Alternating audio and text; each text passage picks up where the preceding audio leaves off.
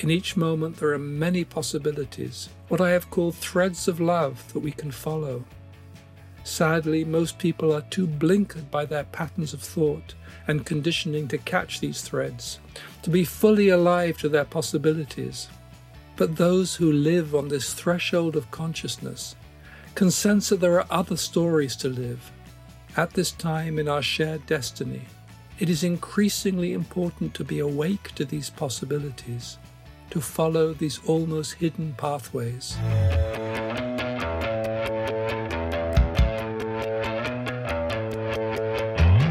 Welcome to the Be Here Now guest podcast.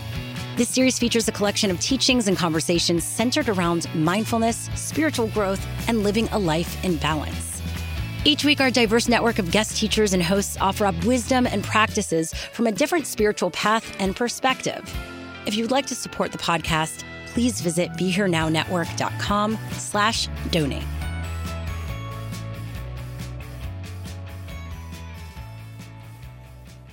Ram Dass's seminal teaching, the gift of his guru, Neem Karoli Baba, is to live in the moment, to be here now.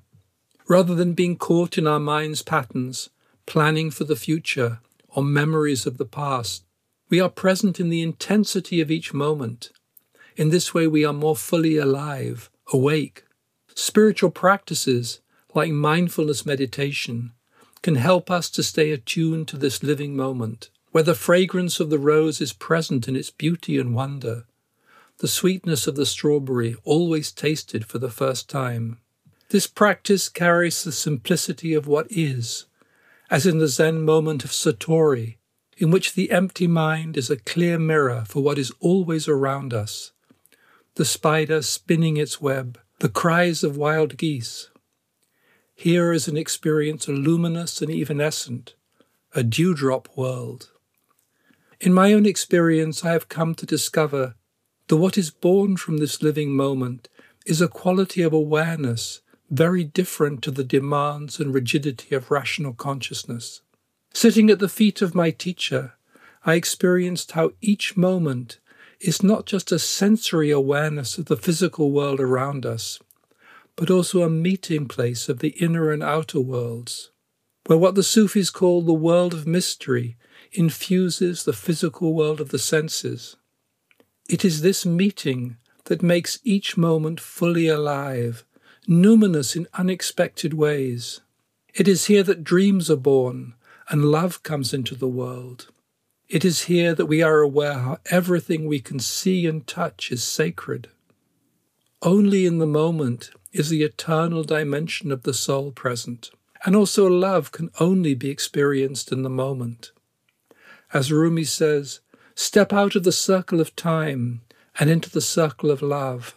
Love belongs outside of time, which is why it is always forever. The true nature of service can also only be lived when one is fully attentive to the needs of the moment. Only in the present moment can one fully participate in life. It is here in the now that the stories of the future can be written. Or, as my own teacher said, we all work for the future, but only the moment of now matters. This moment does not deny the past or dismiss the future. Each moment contains both, but in a way that is not fixed, that does not imprison us. Only in the present moment can one watch the patterns that time has woven and is waiting to weave, like the seasons or the flow of a river. In the timeless present, there are many seeds for a future waiting to happen, just as there are stories from the past. Sometimes the present is experienced as an empty mind, sometimes it is rich in possibilities.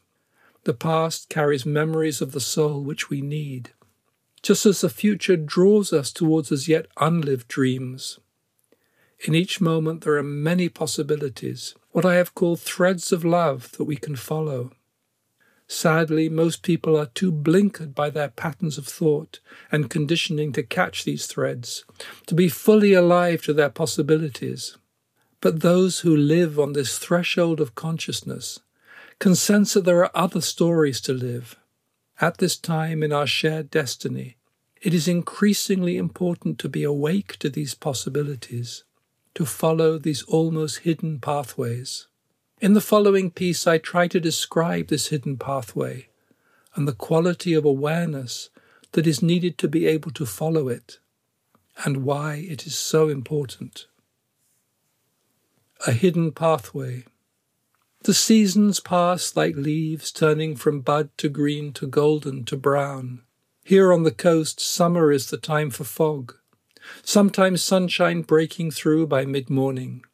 The fawns are still young, speckled, tentative with their mothers, while the quails stand guard over their babies. These simple things make sense, like hearing the egrets call to each other in the pre dawn hours. Beyond our little town, it seems the world grows darker. War and climate change, and the shadows of social media. Discord no longer just arguments between neighbours, but deep divisiveness. My sense that it was not always like this is not just the nostalgia of an old man, but the growing fractures of a broken world, the result of our brutality against nature and the shadows of racial and social injustice. Getting older, I am no longer driven through the days, but rather watch the rise and fall of the tides and the way the world changes. I do feel that there is a way through these darkening days a way that belongs to love and our deepest human nature. But I also sense that few will follow it, as it is almost invisible, like an unmarked path through a meadow of wildflowers. There is a gate, but it is broken and overgrown, almost part of the hedgerow. It is not found on Twitter or TikTok, but belongs to old stories. Sometimes in the dawn or evening light, in the moment of half light, you may see it clearly but the noise and clamour of the day obscure it. It leads us out of the miasma of the present time, away from these growing patterns of discord. It speaks the language of the soul, the language of our dreams and sense of belonging. It is like a poem in a world of prose, a colour at the edge of a rainbow. It does not solve the problems of the present time, reduce carbon emissions, or end fossil fuels. Dreams are not like this. Rather, it connects us to another story, one that belongs to a distant future and a forgotten past. One needs to understand that it was not always like this, not always a time of conquest and commerce.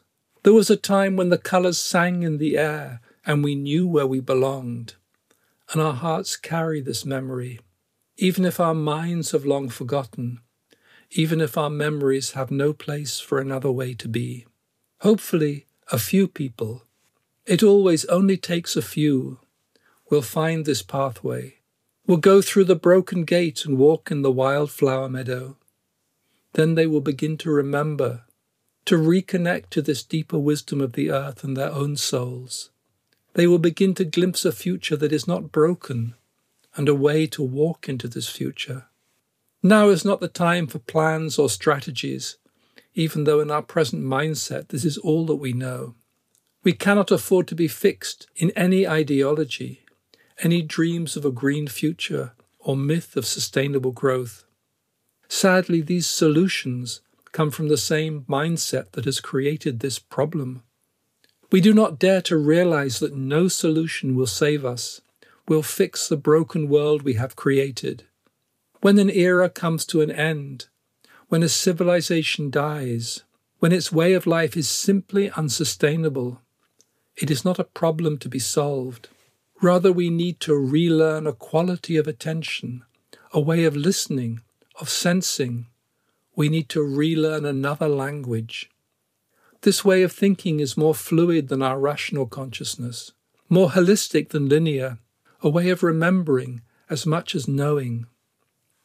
There was a time in the very beginning when we spoke the same language as the world around us, the birds and the animals, even the rivers and winds, when we were a part of the great conversation and were attentive to a fully animate world in which we belonged, when we had a kinship with the spirits of the trees and our dreams were interwoven with the land.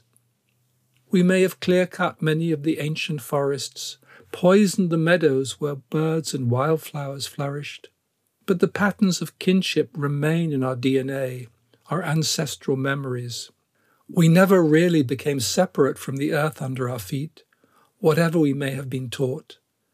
And so this way of thinking and being is still present, like the pathway we need to rediscover.